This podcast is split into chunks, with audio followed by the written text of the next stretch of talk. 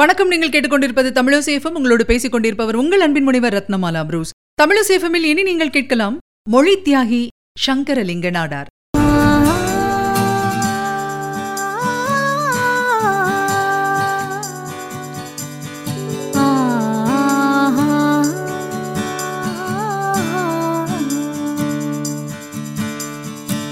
தமிழ்நாடு நாள் இன்னைக்கு வெகு உற்சாகமாக கொண்டாடப்பட்டு வருவது ரொம்ப ரொம்ப சந்தோஷமான விஷயம். அதே சமயம் இந்த மகிழ்ச்சிக்கு பின்னாடி மறைஞ்சிருக்கக்கூடிய ஒரு வலியை நாம் நினைவு கூற வேண்டியிருக்கு. ஒரு தியாகத்தின் அர்த்தத்தை வணங்க வேண்டியிருக்கு. அவர்தான் தியாகி சங்கரலிங்கனார். இன்றைக்கு நம்ம எல்லாருமே ரொம்ப ரொம்ப பெருமையா நம்முடைய மாநிலத்தை தமிழ்நாடு அப்படின்னு சொல்லிட்டு இருக்கோம். தமிழ்நாடு என்ற பெயர் நமக்கு கிடைக்கிறதுக்கு எத்தனை பெரிய போராட்டங்கள் இங்க நடந்தது, எத்தனை தியாகங்கள் நடந்தது அப்படின்னு நினைச்சு பார்க்கும் பொழுது மனசுக்கு ரொம்ப ரொம்ப பாரமா இருக்கு. ஆனா இந்த வரலாறு எல்லாமே இன்னைக்கு இருக்கக்கூடிய இளம் தலைமுறையினருக்கு தெரியுமா அப்படின்னா அது மிகப்பெரிய கேள்விக்குறி அப்படின்னு தான் சொல்லணும். அதிலும் குறிப்பாக இந்த தமிழ்நாடு என்ற பெயர் மாற்றத்துக்கான அடித்தளமிட்ட சங்கரலிங்க நாடாரை பத்தி நம்முடைய இளம் தலைமுறையினருக்கு தெரியுமா அப்படின்னா நிச்சயமா இல்லைன்னு சொல்ல முடியும். மெட்ராஸ் ஸ்டேட் அப்படிங்கறத மாற்றி தமிழ்நாடு அப்படிங்கிற பெயர் சூட்டணும் அப்படிங்கிற கோரிக்கையை வலியுறுத்தி ஆயிரத்தி தொள்ளாயிரத்தி ஐம்பத்தி ஆறாம் வருஷம் ஜூலை மாதம் இருபத்தி ஏழாம் தேதி முதல் அக்டோபர் பதிமூணாம் தேதி வரைக்கும் உண்ணாவிரதம் இருந்து உயிர் நீத்தவர் தான் இந்த சங்கரலிங்க நாடார். நிச்சயமா இவரை பத்தி எல்லாருமே தெரிஞ்சுக்கணும். இவருடைய உண்ணாவிரதம் தான் தமிழ்நாடு என்ற பெயர் நமக்கு கிடைக்கிறதுக்கான உத்வேகத்தை அளிச்சது அப்படின்னா அது மறுக்க முடியாத உண்மை. சரி, இனி அவருடைய வரலாற்றை நம்ம பார்க்கலாம். ஆயிரத்தி எண்ணூற்று தொன்னூற்றி ஐந்தாம் வருஷம் பெரிய கருப்பசாமி வள்ளியம்மை தம்பதியருக்கு மகனாக பிறந்தவர் தான் இந்த சங்கரலிங்கம். விருதுநகர்ல இருக்கக்கூடிய ஞானாதிநாத நாயனார் பள்ளியில் இவர் எட்டாம் வகுப்பு படிச்சப்போ அதே பள்ளியில் ஒன்றாம் வகுப்பு படிச்சவர் தான் காமராஜர். நாட்டு விடுதலையின்பால் சங்கரலிங்கத்துக்கு நாட்டம் ஏற்படுறதுக்கு வா உ சிதம்பரம் காரணமா இருந்தாரு. அதனால தன்னை விடுதலை போராட்டத்தில் இணைச்சுக்கிட்டாரு சங்கரலிங்கம். ஆயிரத்தி தொள்ளாயிரத்தி பதினான்காம் வருஷம் விருதுநகர்ல பங்கஜ விலாச வித்யாபிவர்த்தி சங்கம் இந்த அமைப்பை ஏற்படுத்தி கல்வியில் பெண்கள் மேம்படணும் அப்படிங்கிற நோக்கோட செயல்பட்டிருந்திருக்காரு சுவாமி திருவாலவாயர். இந்த சங்கத்தின் செயலாளராக இருந்திருக்காரு சங்கரலிங்கம். ஆயிரத்தி தொள்ளாயிரத்து பதினஞ்சாம் வருஷம் செந்தியம்மாள் என்ற பெண்ணை மணந்திருக்காரு. தன்னுடைய மகளுக்கு பங்கஜம் அப்படிங்கிற பெயர் வச்சிருந்திருக்காரு. ஆயிரத்தி தொள்ளாயிரத்தி இருபதாம் வருஷம் மாதர் கடமை அப்படிங்கிற நூலை எழுதி வெளியிட்டதன் மூலமா இவருக்கு ராஜாஜி கிட்ட தொடர்பு ஏற்பட்டிருந்திருக்கு. அதே வருஷம் திருநெல்வேலியில் சென்னை மாகாண அரசியல் மாநாடு நடந்திருந்திருக்கு.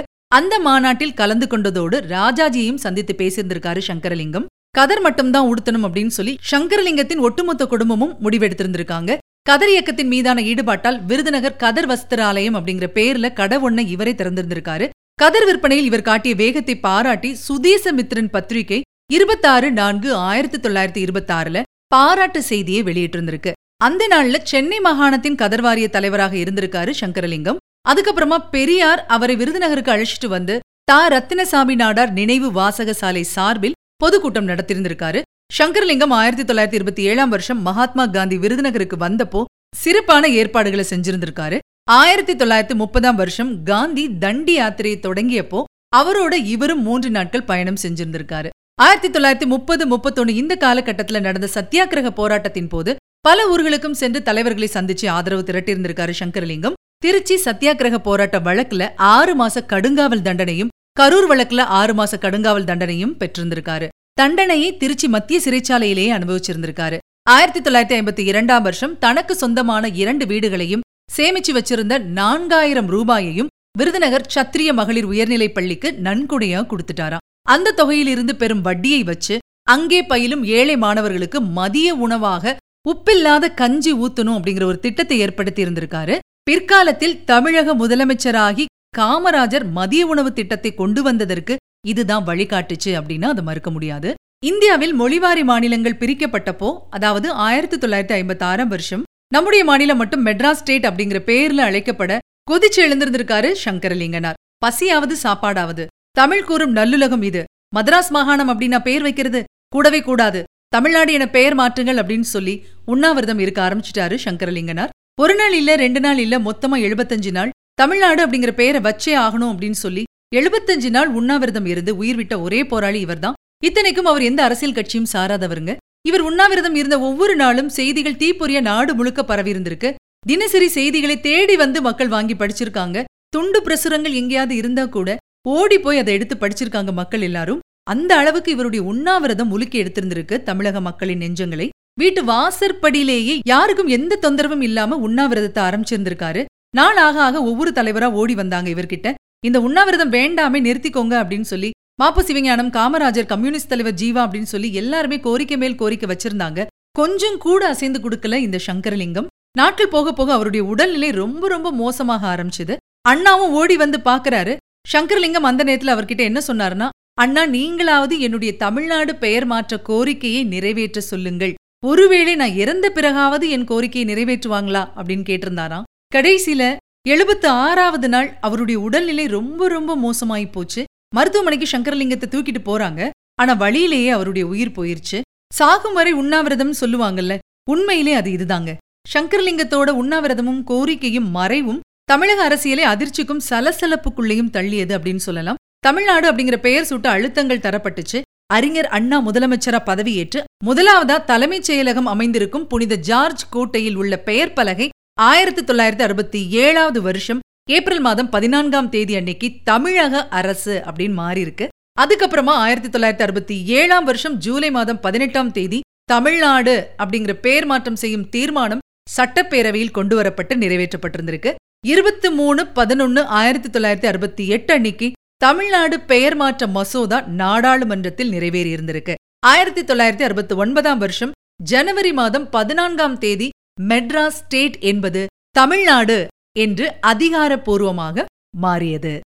உண்ணாவிரதம் இருந்து உயிரியை தியாகம் பண்ணின சங்கரலிங்கனாரின் அன்றைய பன்னிரண்டு அம்ச கோரிக்கைகள் என்னென்ன அப்படிங்கறத பார்த்துடலாம்.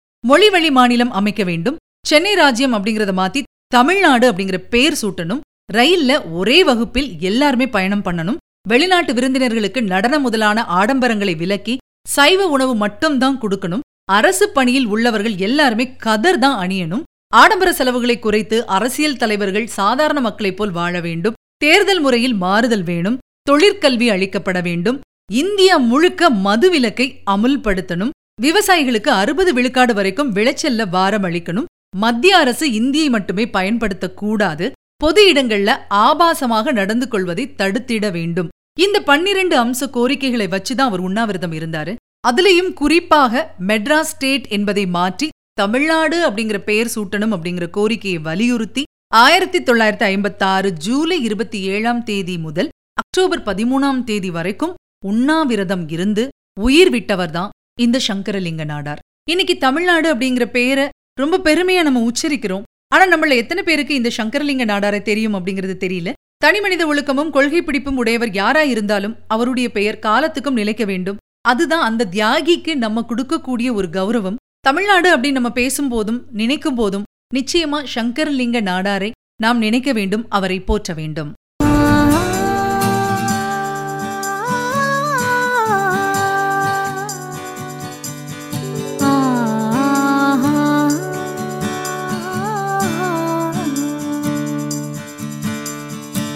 நீங்கள் இதுவரை கேட்டது மொழி தியாகி சங்கரலிங்க நாடார்.